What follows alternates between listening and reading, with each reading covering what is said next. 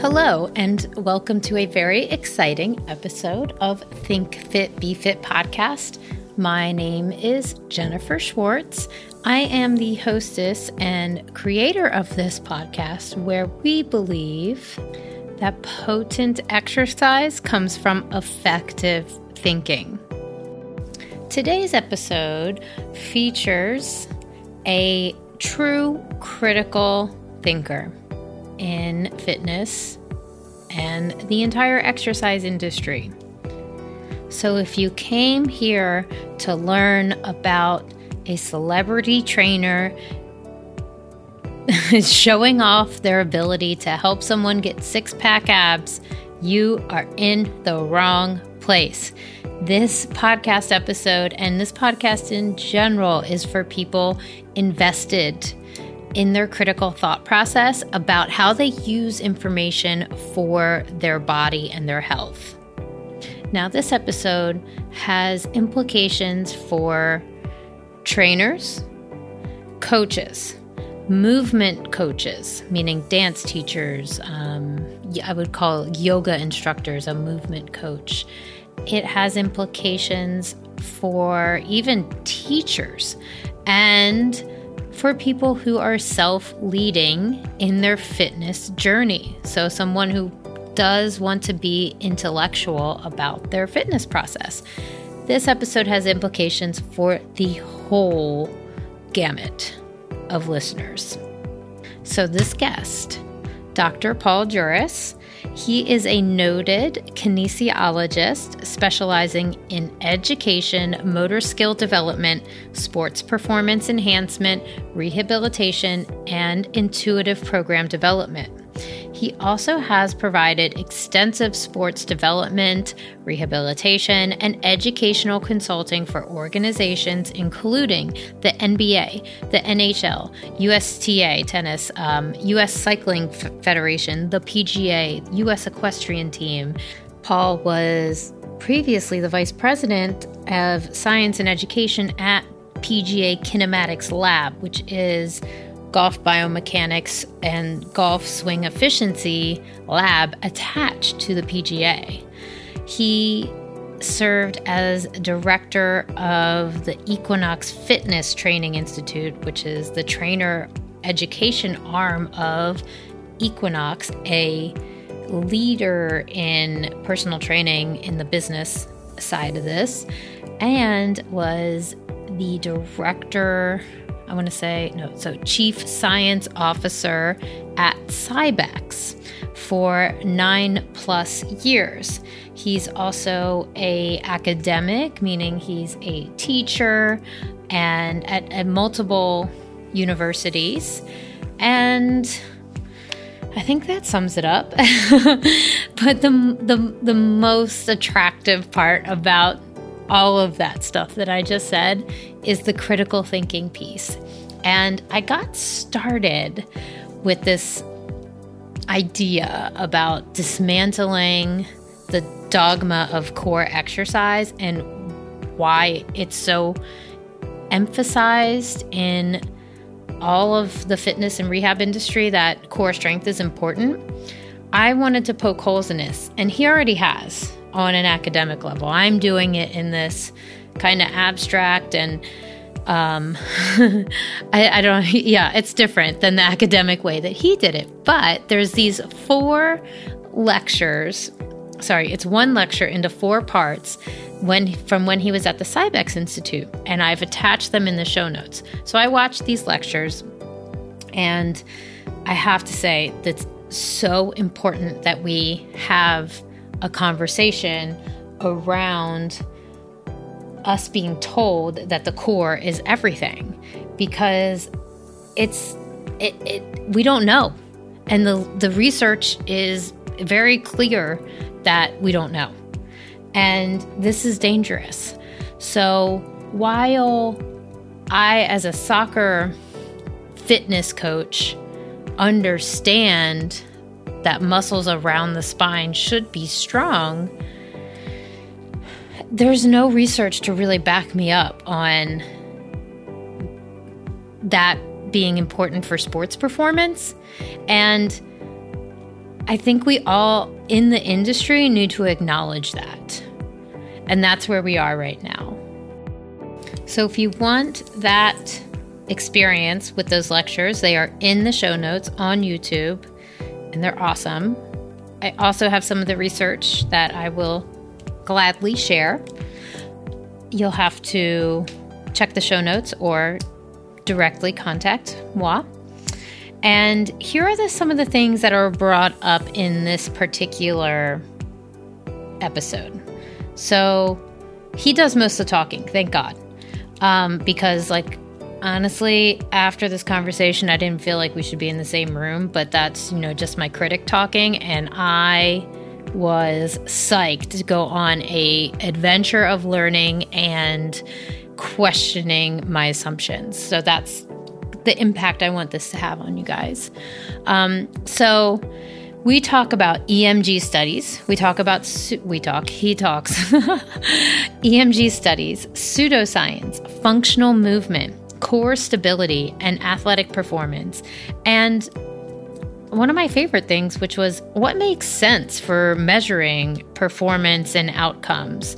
So, what doesn't make sense? I'll warm you up real quick. Clinging on to a fixation of the core, it's more religion than it is science. Another thing to think about is the logic of observational data rather than min- minute detail management. Um, EMG studies might not be very helpful at all, and they really contribute to um, this problem that we're having. Another thing to warm you up and think about is a thought experiment on, you know, what you bought into about core exercise, is it a gimmick? And so, if you've heard things like draw in your core and promises that injury prevention um, and core strength are correlated, then you might have been um, sold a lie, essentially. So I would challenge us all, listeners, trainers, coaches, exercise lovers, to just think of these things and maybe where they draw their con- where they had drawn their conclusions from, or were you just blindly listening? My intention, again, for this is to help you be an independent thinker, not a follower of gurus. So, without further to do, please welcome Dr. Paul Juris to the podcast and please get in touch if you have any questions or would love to get into the research and nerd chat with me about that at on Instagram at impact underscore your underscore fitness, or you can join the newsletter because I share all these deep thoughts about exercise um, once a week to every 10 days. And of course, please subscribe to the podcast if you haven't already so we can continue on this wonderful learning journey and bringing high quality fitness to you. Enjoy. And then I uh, spent a good amount of time um, looking into the stuff we talked about initially about the core and um, measuring and what um, the lack of being able to measure. And I, um, you know, I came to this, I guess, conclusion that the fitness industry um, is you know just really poorly educated and that we're doing more the certifications and i haven't participated in a lot of these or maybe just one or two where the certifications just seem to be like do the workout and then copy what i do a choreography type mm-hmm. training so um, I'd love to start this conversation with, of course, like your introduction and um, what uh, you know, what the I guess the the direction of education, maybe even specifically about the core and why we might be so I don't know, we're just so pre pre so focused on it as an industry, and I'm really not sure why anymore because it just doesn't make any sense when I look take a step back. So I don't know if that's too much. Yeah. Yeah, I'm happy to do that. You know, parenthetically, it's I, I think I mentioned to you that I had uh, done a presentation. It, actually, it turns out it was eight years ago. I didn't realize it was so long ago, but it was in New York and it's on YouTube. Mm-hmm. And um, I went back and looked at it, and it was, I was kind of chuckling while I was looking at it because even in the face of a significant amount of data and evidence um, and very clear information and very clear findings and results, people in that audience were clinging so tightly to their belief system, what they've been told, and I'm not going to say what they've been taught, I'm going to say what they've been told, they hang on to that so, so tightly, and they just refuse to reassess that and to challenge the, that thinking, mm-hmm. that it becomes religion. And, and really, to, for a great many people that are working in the industry, it is a religion because it's a belief system. It's not necessarily evidence based, and even things that are evidence based. I mean, there's a lot of pseudoscience out there, mm-hmm. and pseudoscience is very dangerous because pseudoscience is, is not based on learning things. Pseudoscience is based on proving things. And when you set out to prove something, you do. And then you get complacent because you're so happy that you proved what you wanted to prove that you just accept it as fact. And the reality is you stop growing. You, you stop learning, you stop adapting, you stop evolving because you just proved what you wanted to prove. You're like, okay, it works. So it's it's a it's a weird place that we're in, and you know I don't know how it's going to change. I've spent my entire career trying to change it, you know, and here I am. I'm in my 60s, and I'm still trying to change it. So what have I accomplished? I have no idea. Um, what uh, that's yeah. Uh, I'm just throwing my hands up. Um, and I mean, it to me, it's like uh, a reflection on um, the education system of uh, American culture in general. Like we're doers, we're not thinkers, and right. that's what we're taught. So, can you okay. uh, give me the quick um, uh, summary of where who you are, your career, and all that stuff. Okay. My name. Uh, Dr. Paul. Yeah, my name is Dr. Paul Juris. I am a kinesiologist. My doctorate is in motor learning, and I've had a very lengthy career. I've been in the fitness, sports, medicine, education sectors um, for over 35 years. I'm a research scientist, I'm a teacher, and I've also had a lot of business experience, uh, worked with a variety of clubs, fitness clubs. Uh, I was also the chief science officer at Cybex for nine and a half years, worked in professional sports, I worked in medicine. So I've had sort of a an interesting, eclectic mix of experiences, um, and here I am talking to you. um, what? Uh, so I'm curious how you've led. You're able to lead students into exploration and thinking about the core, like with activities. Um, do you have a, some examples of i don't know doing that with either a group of trainers or students or clients? so you know yeah so mostly when i'm doing things like that i'm doing it with trainers mm-hmm. uh, who are hopefully interested in, in learning about these kinds of things and especially as it relates to the core it, it seems like there's this remarkable fixation on developing core stability, core function, core strength, core endurance. And the reason that I use all of those adjectives is because I don't think we've come up with some conclusive way of measuring what's going on there. Um, and so part of the problem with understanding anything is, you know, to truly understand something, uh, we have to be able to measure it. And our ability to measure it is going to tell us what we can learn about it. Mm-hmm. As our instruments improve and as technology evolves and as things get more sophisticated, our ability to measure gets better. And then suddenly what you find out is what you thought you knew 10 years ago based on our tools of measurement 10 years ago has suddenly changed because you can measure things differently. So.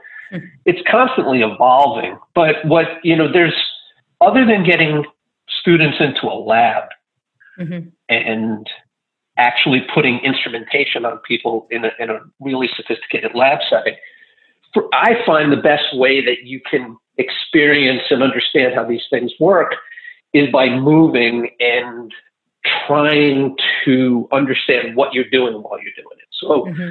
you know, for example, I've had discussions with trainers around core and balance, mm-hmm. not muscular balance, like equilibrium. And I've had a lot of trainers say to me, your core is like the most important thing in maintaining balance. And I say, okay. So stand on one foot, maintain your balance, tighten your core, and see if you can hold that position. And I just nudge them at their shoulder and they fall right over.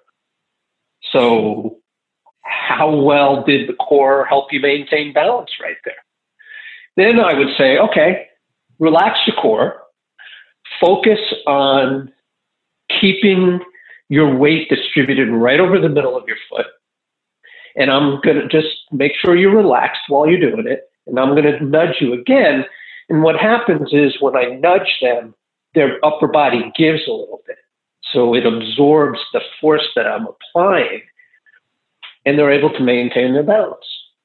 Mm-hmm. So in this particular instance, having a tight core didn't actually help them to maintain balance. It actually made it more difficult because their body was not reactive and responsive to the forces that were being applied to it. Hmm. So we think we're told that you have to have this really tight center, but in some instances, having a tight center is a disadvantage as opposed to advantage. And so another example could be like doing a leap. So you're going to jump from one foot to the other foot. That's a leap. Mm-hmm. And you got to stick the landing. And you find that when people try to keep a very tight core while they're doing it, once again, their body loses the ability to make subtle adaptations to the forces that, and they're usually asymmetrical forces. The forces aren't always perfectly aligned. They're mm-hmm. the, the way our foot lands, the way the foot moves. Mm-hmm. Once the forces get applied into the ground on landing, you have reactive components that are coming back and affecting all the joints in your body. And if you don't have the ability to subtly change position, then it becomes very difficult to perform the task. So the stiffer you are, the harder it gets. So there's, again, there's no advantage to trying to stiffen everything there. Mm-hmm. It's probably better to just let things relax. Mm-hmm. Yeah, you. I, I, I think that uh, golf swing uh, example you talked me through made that made a lot of sense to me for sure. With with that. Oh yeah. So yeah, stand over a golf ball, tighten up your core muscles, and then see if you can swing. Yeah. Good luck. Yeah. I so I listened to those uh, lectures on um, I guess it was Pump One or and oh yeah, YouTube Pump One. Yeah, yeah. So in that talk, there was a paper on measuring core stability and athletic performance with a medicine ball toss and the Sahrmann test, and mm-hmm. and then the it, and then you know just looking at it, it was it was just you walked away and you said, okay, so the the better the athlete, the weaker the core, according to this test. And um, I just thought that was so. I don't know. I think that's so useful to just ask more questions. I'm very, I was very curious after listening to that talk. I, I, w- I don't know what direction do you go with that after, um, I don't know, looking at that stuff, or what what direction does that uh, researcher go in with with that information after that, or yeah, so the trainer do? It, it's an interest. It's an interesting question. I think to put a little context around it, um, there were a whole bunch of studies that I examined that were looking at correlations between some measure of core capacity and some performance variable. So again, the core capacity part is interesting because some of the tests are ballistic, some of the tests are static, some of the tests are time based, some of the tests are rep based. So in some regard, you have to look at what it is they were testing. What were they measuring? And then how is that being correlated with some performance variables? So the performance variables could be vertical jump, could be sprinting time, uh, could be a T test, right, or 5, 10, 5 test. It could be squat strength, bench press strength. Uh, so a, a, bunch of different things that they could try to correlate and understand what a correlation is. It's mm-hmm. just looking at two measures and whether their change is similar or dissimilar. So does one measure change in the same way as another measure or do they change differently, right? So that's what a correlation is. It's not a cause and effect. It just looks at the relationship between these measures and whether they're similar or not.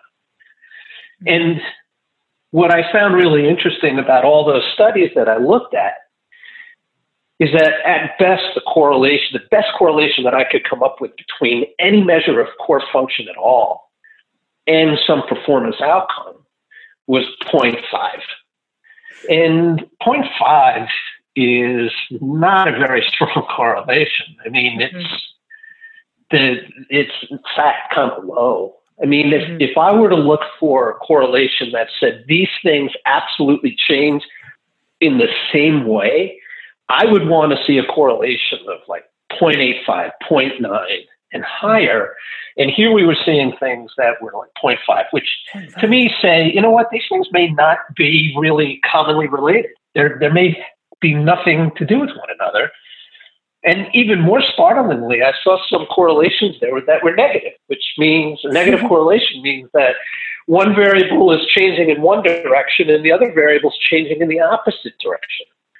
So when you see a negative correlation with core and performance, what we were seeing is that as the core measures were improving, the performance measures were getting worse.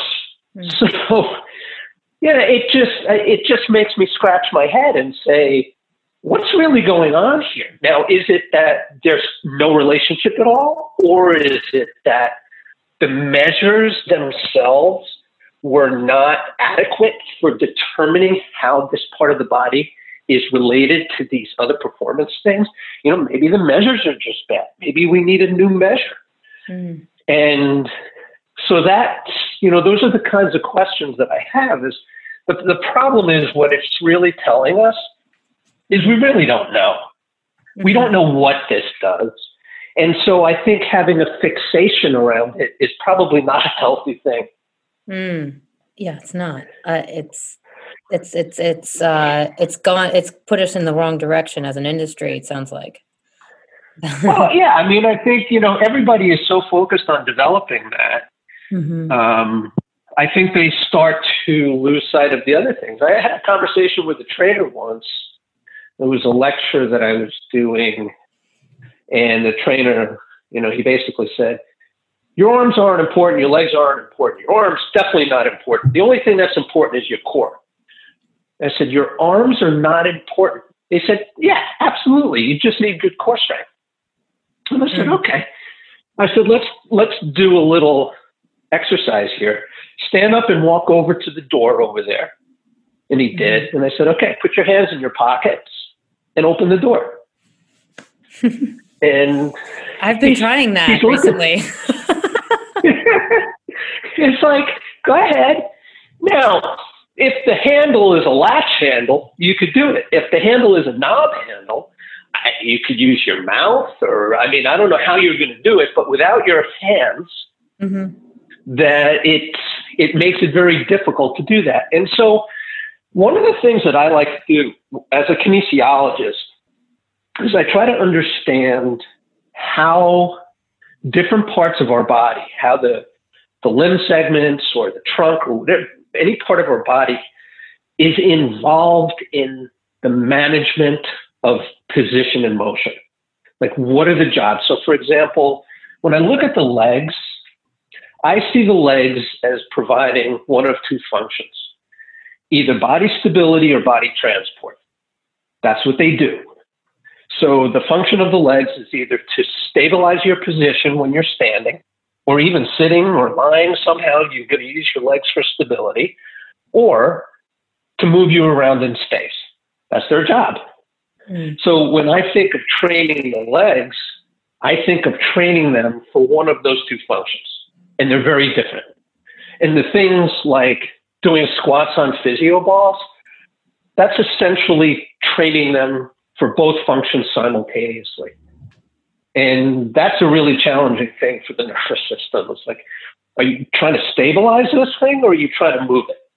Do one or the other, but trying to move it and stabilize it at the same time, that's weird. And mm. so you end up with a lot of spastic activity when people do that. It's mm-hmm. yeah, sort I of miss- stop, start, stop, start, stop, start.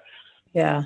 So as far as the core is concerned, so what is this thing doing? Well, it's helping to position your body. So it's helping to create a posture. And I want to distinguish between posture and alignment because mm. they're not the same thing. Posture is a position we assume in space that allows us to move effectively. Alignment is getting your ear over your shoulder, over your hip, over your knee. That's not what I'm talking about. So mm-hmm. posture is just a position in space that allows mm-hmm. us to function from that position. Mm-hmm. So the trunk must the trunk itself is sort of a posture control function so that we can position our body in such a way so that we can use our legs and our arms effectively to accomplish tasks. So that's the way I look at the trunk. Mm-hmm. And the arms are important for manipulating objects in our environment. So mm-hmm. if we mm-hmm. want to open doors, we want to carry objects, we want to push objects, we want to pull objects. We, we do that with our arms. So our arms are critically important to being able to manipulate our space. So I don't look at any part of the body as being more important than another. The core is no more important than any other part of the body that is operating in a functional task. It's just a part of a system that has to work in order to position ourselves, maintain equilibrium, apply force, um, and achieve a goal. They're mm-hmm. all integrated pieces, but no one is more important than anything else. Mm. And I'm guessing n- no one uh, singular definition is exist for the core, unless I'm unless I'm yeah. I don't see how it can. I mean, yeah. you know, if if our if our job is to bend over and maintain a, a sense of balance and a stable position while we're manipulating objects on the ground in front of us, then some measure of capacity for the core would be how long can I hold uh, a trunk extension position. Mm. So it could be an endurance test, right? Mm-hmm. But if if I'm doing if I'm a tennis player and I'm looking at the or a golfer, for example, a golfer would be a good example of this.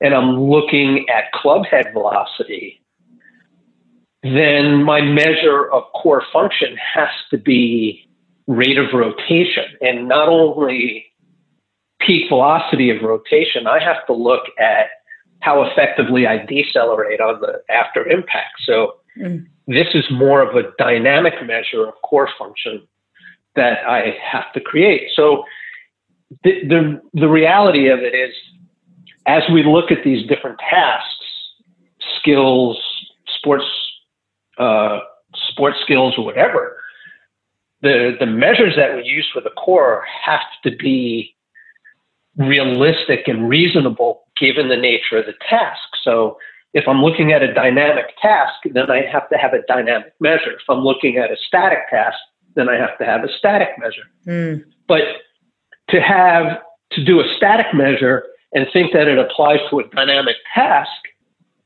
yeah. I, I think there's a there's a, a lapse in thinking there because I don't see the relationship between those things. So, like a plank and making a relationship with a uh, squat. Uh, I don't know, like performance. So, like the the yeah, like a vertical like jump, like yeah, right. So, yeah, can you do a plank? And how long? Can you hold a plank for three minutes? Okay, great. Does that mean that you're able to jump higher? Your guess is as good as mine, but mm-hmm. you're not you're not measuring what's really happening. So if you think about a vertical jump and dynamic trunk acceleration, which is what's going to happen when you're doing a vertical jump, and it's a sequential application of body segments. That's how this works. So, mm-hmm. you know, you start by driving down into the ground through your legs, right? So you mm-hmm. get ankle plantar flexion, you get knee extension, hip extension, then you get trunk extension. And every one of those segments accelerates. And so you're looking at trunk acceleration at that point. That's a very, very dynamic, concentric, rapid concentric contraction of those muscles around the spine. How is that being measured when you're doing a plank? it's a nice, the plank is isometric. Mm-hmm. It's a long duration thing. It happens over a long period of time. I mean, all of the characteristics of that plank are different from the characteristics of that trunk extension that occurs during the vertical jump. So mm-hmm. I don't see how one can relate to the other. Mm-hmm. There's a, you know, there's a classic example of this in, in a slightly different context. It's not really core, but there was a, a study that was published. Um, Kyle Kiesel did it. He was looking at the biomechanics of an overhead squat. Right? Mm-hmm. And so the overhead squat is something that's become in vogue right now for for testing and measures. It's part of the FMS. Oh, sure. And and so he broke down all of the joint torques that were occurring during an overhead squat. It was an interesting study.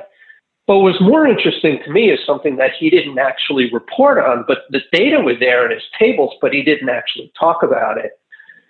And it's called the hip to knee moment ratio. What that really, a moment is a, it's a moment of torque, so it's a mm-hmm. biomechanical measure. And the hip to knee moment ratio, ratio simply is looking at the moment at the hip and the moment at the knee and creating a ratio between the two.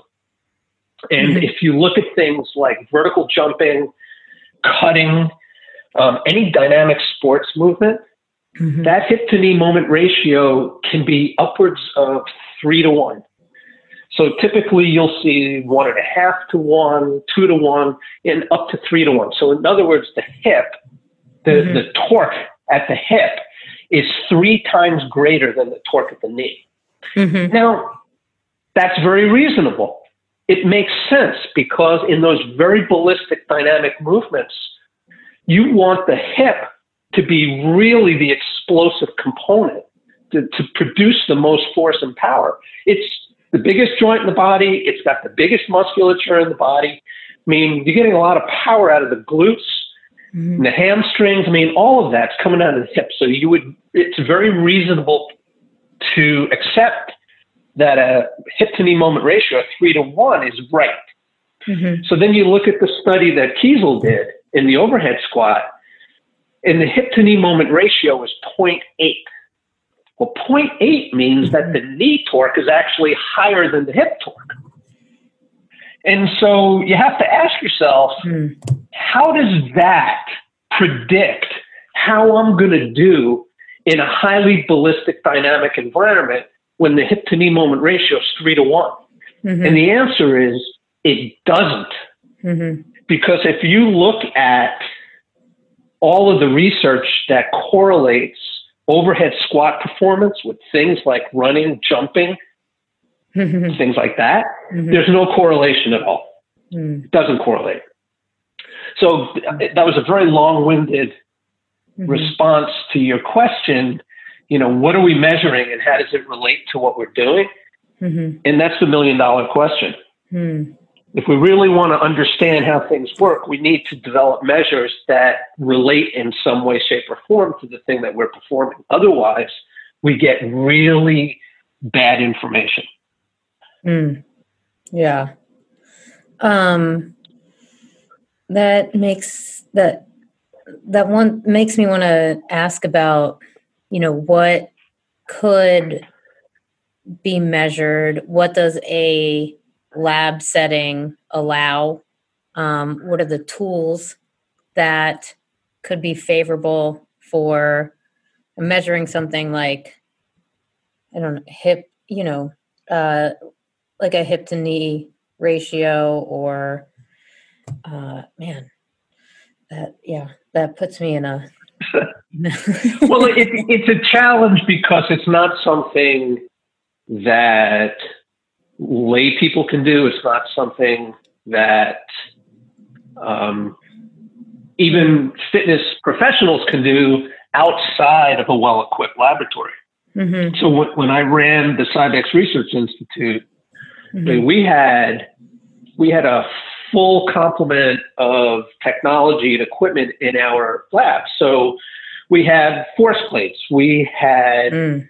a, we had an infrared motion capture system, so camera-based motion capture system. We also had an inertial motion capture system, which mm. are these devices that you put directly on the body, which measure motion directly. We had, you know, gas analysis systems so that we could look at energy expenditure. I mean, we had EMG, so we could look at muscle activity. Mm-hmm. I mean, we were we were able to look at almost anything that we wanted to, and most people don't have tools like that. But no, yeah. you know, there are tools that we do have. Um, mm-hmm. You know, there, there's some interesting technology that's starting to emerge that is video based Mm-hmm. That you know there are some systems out there that with a simple camera, with a simple video camera, mm-hmm. it will actually do a full body motion analysis mm-hmm. that um, can give you some very interesting information. So um, there are tools out there, but for the most part, it, it, I mean, unless you're really trying to research this kind of stuff, it doesn't necessarily give one any advantage to mm-hmm to have instrumentation. Mm-hmm. It's just what do we do when we go out and experience things and try things and how does it feel and how well are we doing? So it's really the outcome measures mm. that we need to be more concerned about as opposed to these, you know, technical details. So I guess the example that I give is if you're interested in losing weight, the mm-hmm. best outcome measure that you can um, see is getting on a scale, right? And mm-hmm. um, that's your outcome measure, as opposed to finding some technology that's telling you how many calories you're burning. Mm-hmm. That's really not telling you whether you're losing weight. Mm-hmm. So you just have to be logical in your approach. Mm-hmm. Hmm, how about that? Um, I, yeah, I mean, I think you know when i work individually with people i'm i'm asking for their feedback but i finding something objective um is i think it's fun and i i just i can't imagine not finding something you know simple that they can understand and that i can talk about and help them and just pick apart a little bit. I, I, just can't imagine not doing that in my own practice. Um, I've even found really fun ways to do it in this virtual space.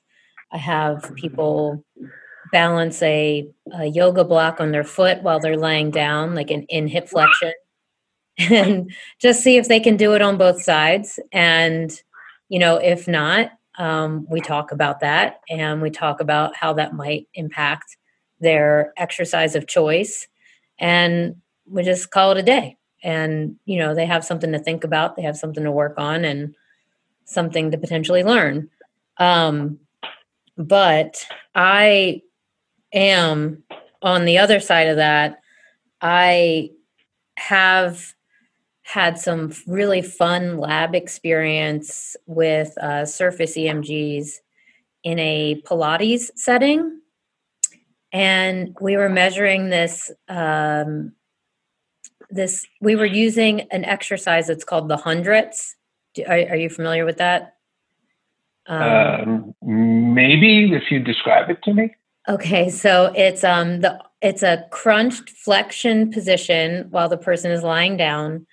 They are they have their chin tucked. They're in a flex position. Their legs are in a tabletop uh, position, or they can change it. Uh, the legs can be you know straight at the knee, and um, and then the arms are undulating and moving back and forth, and the person's breathing so the the challenge of the exercise is to hold the flexion while the arms are moving. Um, okay. So it looks like a, a bunch of uh, it's it's it's a breathe. It, there's a lot of breathing emphasized into it. There's a lot of flexion, and the and the the legs, the hips are in flexion. So you're in this, you know, holding position. So it's um, so is so, it like a hollow body hold, or is it more yes. with more hip flexion than a hollow body hold? Um, there's more hip flexion. I think there's a lot of variations, but the way that we were testing was um, no more hip flexion than a hollow body hold. Yes.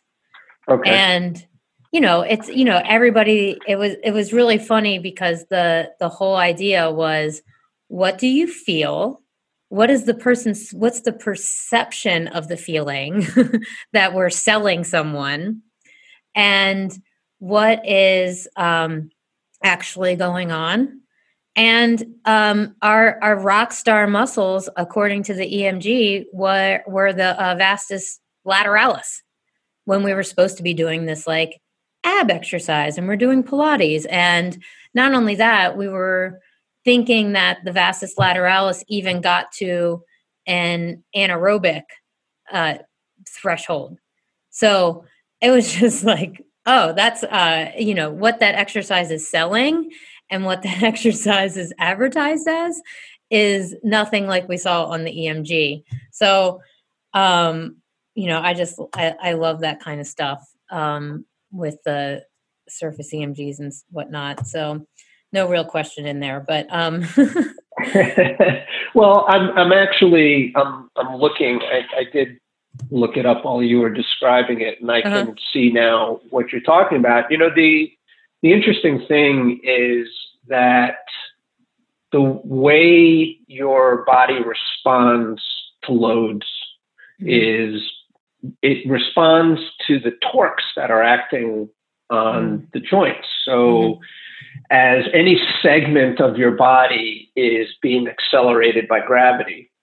Um, whether that segment is moving or not, it's still subject to acceleration due to gravity, right? That's the law of falling bodies. We all fall toward the ground at 9.8 meters per second squared. So, the, in that particular case, what's happening is just by doing a trunk flexion, mm-hmm. uh, the your core muscles are working to to maintain sort of a, a it's not even lumbar flexion. It's just basically lifting your head and shoulders off the ground. Mm. Um, so the amount of torque on your spine there is is less mm. than the mm-hmm. amount of torque acting on the hip joint because the leg is being accelerated toward the ground.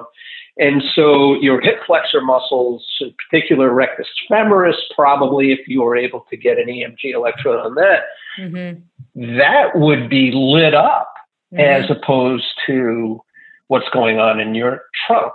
Mm-hmm. So it, that's kind of what you discovered. And I think having instrumentation like that is very valuable because it allows you to get past the subjective sensation of what people feel. I'm always a little bit reluctant to get into what people feel because if they have any predisposition towards thinking they know what an exercise is doing, naturally they're going to feel it where they think they're supposed to feel it. Mm-hmm. That, but just because you feel it there doesn't mean that it's key, right? Mm-hmm. Um, and it doesn't mean that that particular area of your body is working harder. It just means you're focused on it. So you feel it there.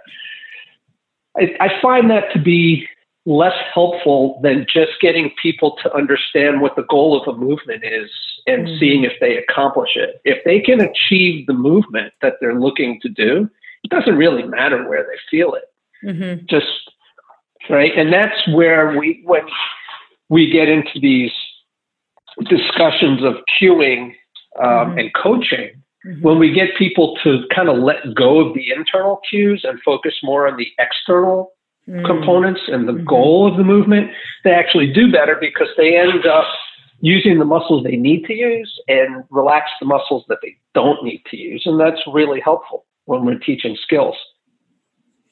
Hmm. Yeah. So an external cue, can you uh, expand on that a little bit? Yeah, sure. So, you know, if um, let's say you're you're teaching someone to do a squat, and you you say, well, we want you to get your you know your glutes more active, so I want you to focus on contracting your glutes. All right. Well, that's an internal cue, as opposed to my saying, okay, from this this lowered position, you're in this lowered squat position. I want you to focus on a point in space, in slightly in front of you and up above you, and I want you to move your chest to that point in space, or I want you to move your head to this point in space. Mm-hmm. That's an external cue. And when you give someone a cue like that, then they just go right to it. They just mm-hmm. move to it. And they're not fixating on which muscles are working. They're actually just concerning themselves where it is they're going.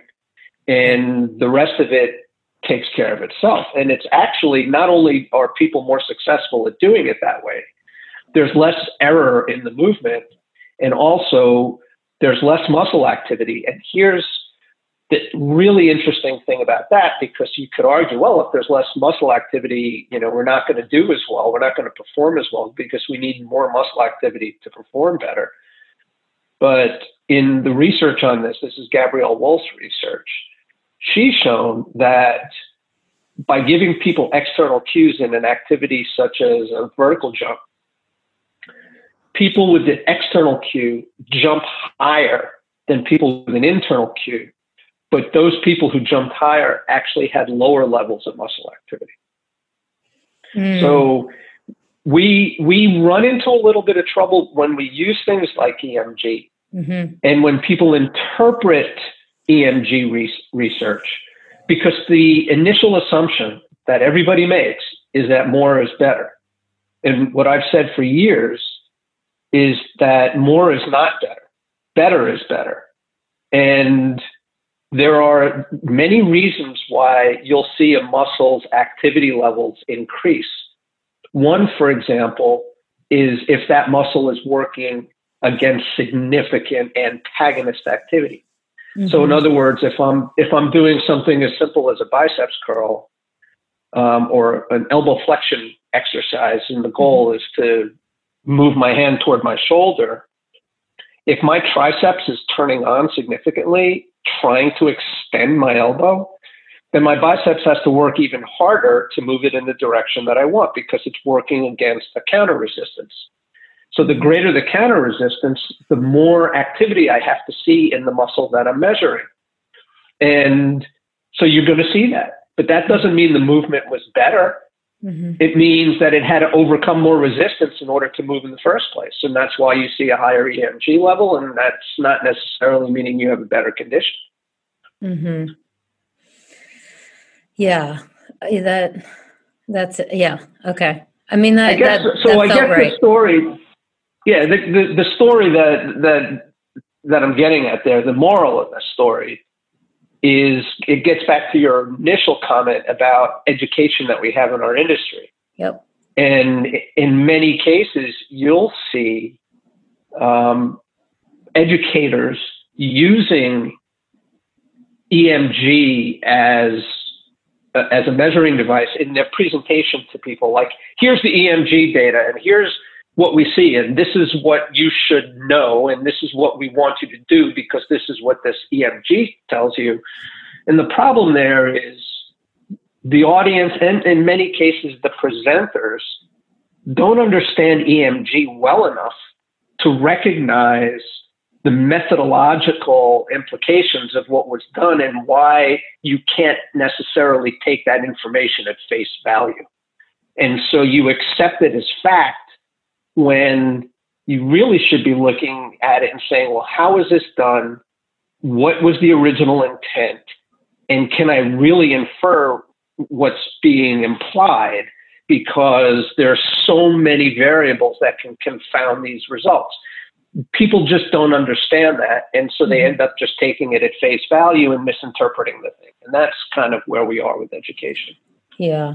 Yeah. I mean, with the, yeah, the EMG, um, until I got my hands on it, um, I, I was always, always left more confused than, than, I mean, and even getting my hands on it and looking at four different quote unquote core exercises and um, you know talking through antagonist and you know what what you're just kind of saying and uh you know i still left you know pretty unsatisfied. I wasn't I, I had a i had a fun experience but you know i don't know what my clients got out of it.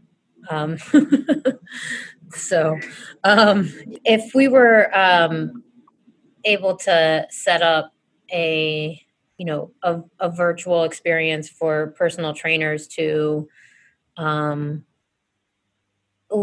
i guess learn to think effectively about the the core um, would we you know would do you think we'd be in a lab or do we would we be talking about um, what I don't know, different research settings, or would we be moving and kind of challenging how we move? Like, how would you uh, set up a, a learning experience for, I don't know, people to, I don't have a better idea of what's going on instead of just following, um, I don't know, list and recipes and thinking so uh, binary about you know flexion extension um, it, it, matters this much you know when it really it sounds like it doesn't matter that much.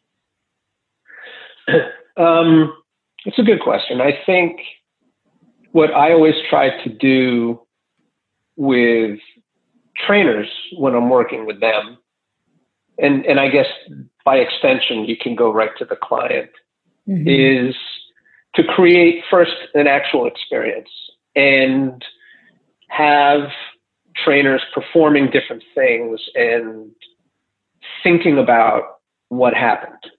So I'm not dictating a thought process.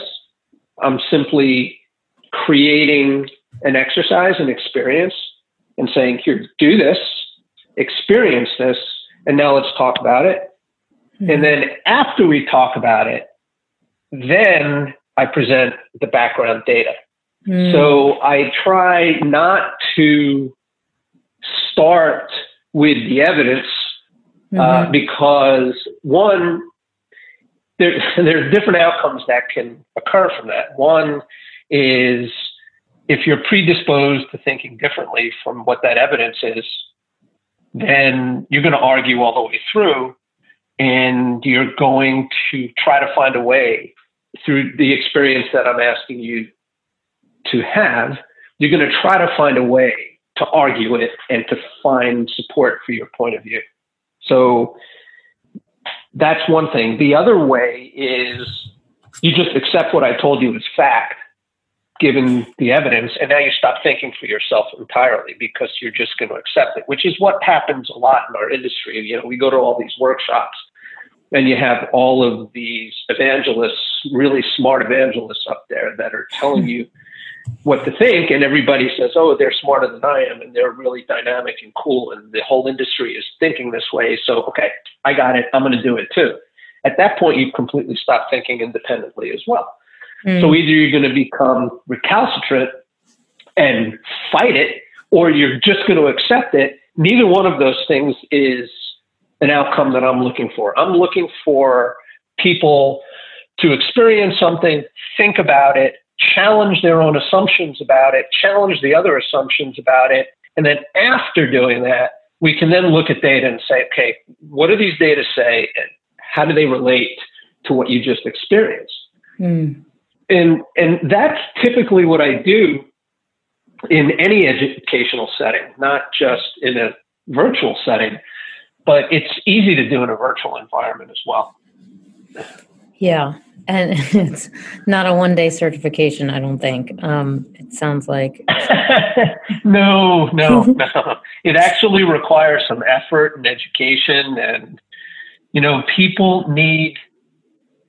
People need to understand the basic sciences. What's interesting is, you know, I look at LinkedIn every day and I'm just seeing what people are putting out there. And there are all these physical therapists that are posting content, right? Here's we're going to look take an in-depth look at the shoulder and how it's reacting to these conditions and looking at disability and how to correct that. And I'm thinking it's really cool stuff. I mean, it's it's really high-end, sophisticated thinking, but the people that you're talking to don't understand the basic structure of the shoulder in the first place, and they don't understand the the way that the the scapulohumeral complex is working together when we're doing an overhead throw. I mean, they don't understand the basics of it. And here we are getting into very sophisticated corrective rehabilitative exercise techniques. I'm like, wait, save that for rehab. Like, go work with your patients and do that. And because you're really good at it and you know what you're talking about. But mm to expect people to really understand the, the basic science that underlies that before they actually get into practicing those things, mm-hmm. you know, you're making a big leap of faith. And we, as educators in our industry, we don't have enough basic science. We, mm-hmm. we jump right to the solutions and forget that when you're a physical therapist, you go through years of academic and practical training and then licensure before you were able to go out and do that. And then we're just taking all of that and saying, oh, look, you can do it too. You just have to follow my recipe. Mm-hmm. And it's it's dangerous. It really is. I really enjoyed this conversation, but I'd love to wrap it up. Um, is there anything you think we missed if we could um, tie up a conversation on you know why we shouldn't be so fixated about the core or you know any other uh, hot word in the fitness industry um, we, we've taken a pretty circuitous route to get back to the core but mm-hmm. i think i think that the word is fixated mm-hmm. and you know the other word that i pay attention to that, you know, I think we need to be careful about is dogma. Mm. And I don't think being fixated on anything is necessarily good unless there's a specific reason to be fixated on that, right? So, you know, if somebody's dealing with a very specific weakness or limitation that has either been diagnosed or is easy to measure. I mean, look, if you're working with someone in a strength capacity and you you're developing a program for their legs, you may want to see what the bilateral differences are in leg strength, right? Mm-hmm. So you can come up with a fairly simple measure of that. And if you see a significant difference, and when I say significant, I mean greater than 10% difference side to side because we're all asymmetrical. And that's another thing where I, when I say like fixation is a is a problem for us. We're very fixated on making people perfectly symmetrical. Right? You're if if you're not symmetrical, then you're dysfunctional. And and that's an absurd position to take. Humans are not perfectly symmetrical. Humans are by our very nature asymmetrical beings. The question isn't whether we should be, the question is how much is tolerable. And for leg strength and function, you know, I look at 10%. So anything within 10% is fine. If your right leg's 10% stronger than your left, it's okay. It's when it gets to 12%, 15%. Now we start to think, okay, we need to catch up a little bit. It doesn't mean that somebody's at risk of injury. I don't predict injuries. You know, mm-hmm. I've said before, you don't know someone's going to get injured until they do. So but I would like to see a, a strength symmetry balance of, you know, somewhere within 10%. So mm-hmm. being able to measure things on a simplistic level like that, accepting the fact that people are not perfectly symmetrical, we don't move in a perfect way. There's no such thing as perfect motion. Mm-hmm. People come up and they'll develop movement solutions that nobody expects. We are moving problem solvers, and people have different ways of solving those movement problems. And as long as they achieve the goal, that's reasonable, unless there's a clear and obvious uh, movement pattern or loading or some condition that you can clearly see that says, hmm, we should fix that because it's inefficient or it's risky. Um, but fixation is a bad thing. And I think we need to be able to look at things from a variety of perspectives and not just jump on the bandwagon. And whether it's core strength or anything else, if we see that there's this populism, there's this popular thinking around something, there could be value to that. I'm not suggesting that it's completely bad, but we should also be asking the question is there another point of view here? Does anyone look at this differently? Is there a contrary position on this? And let me try to understand what that is. Because the more perspective we can gain around anything, the, the more ways that we can look at things, the better off we're going to be. Because then we can get rid of the recipes and formulas and start thinking independently. And that's really what we need to do. Mm. I um, so appreciate uh, just this whole conversation. And is there anything you'd want to share that um, is exciting going on in your uh, professional career?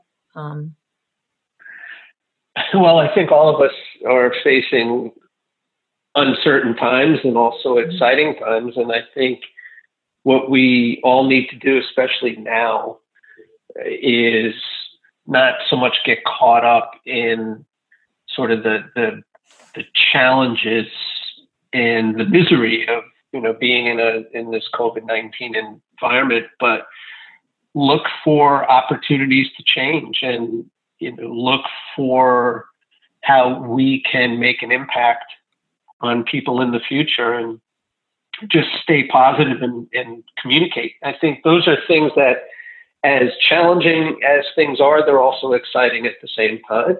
Mm-hmm. And um, you know, I'll just leave it at that. Thank you so much for hanging out with us this long. And I truly hope you got so much out of that in being able to free your mind of the dogma and the gimmicks that we've been sold as trainers, as movers, as teachers, as coaches, and that you are encouraged to be an independent thinker. A special thanks to Dr. Paul Juris and Gregory Gordon, who facilitated this conversation. And I would love to receive your reviews on iTunes for Think Fit Be Fit podcast. Please subscribe and share these episodes with your loved ones, your students, your athletes, your fellow trainers.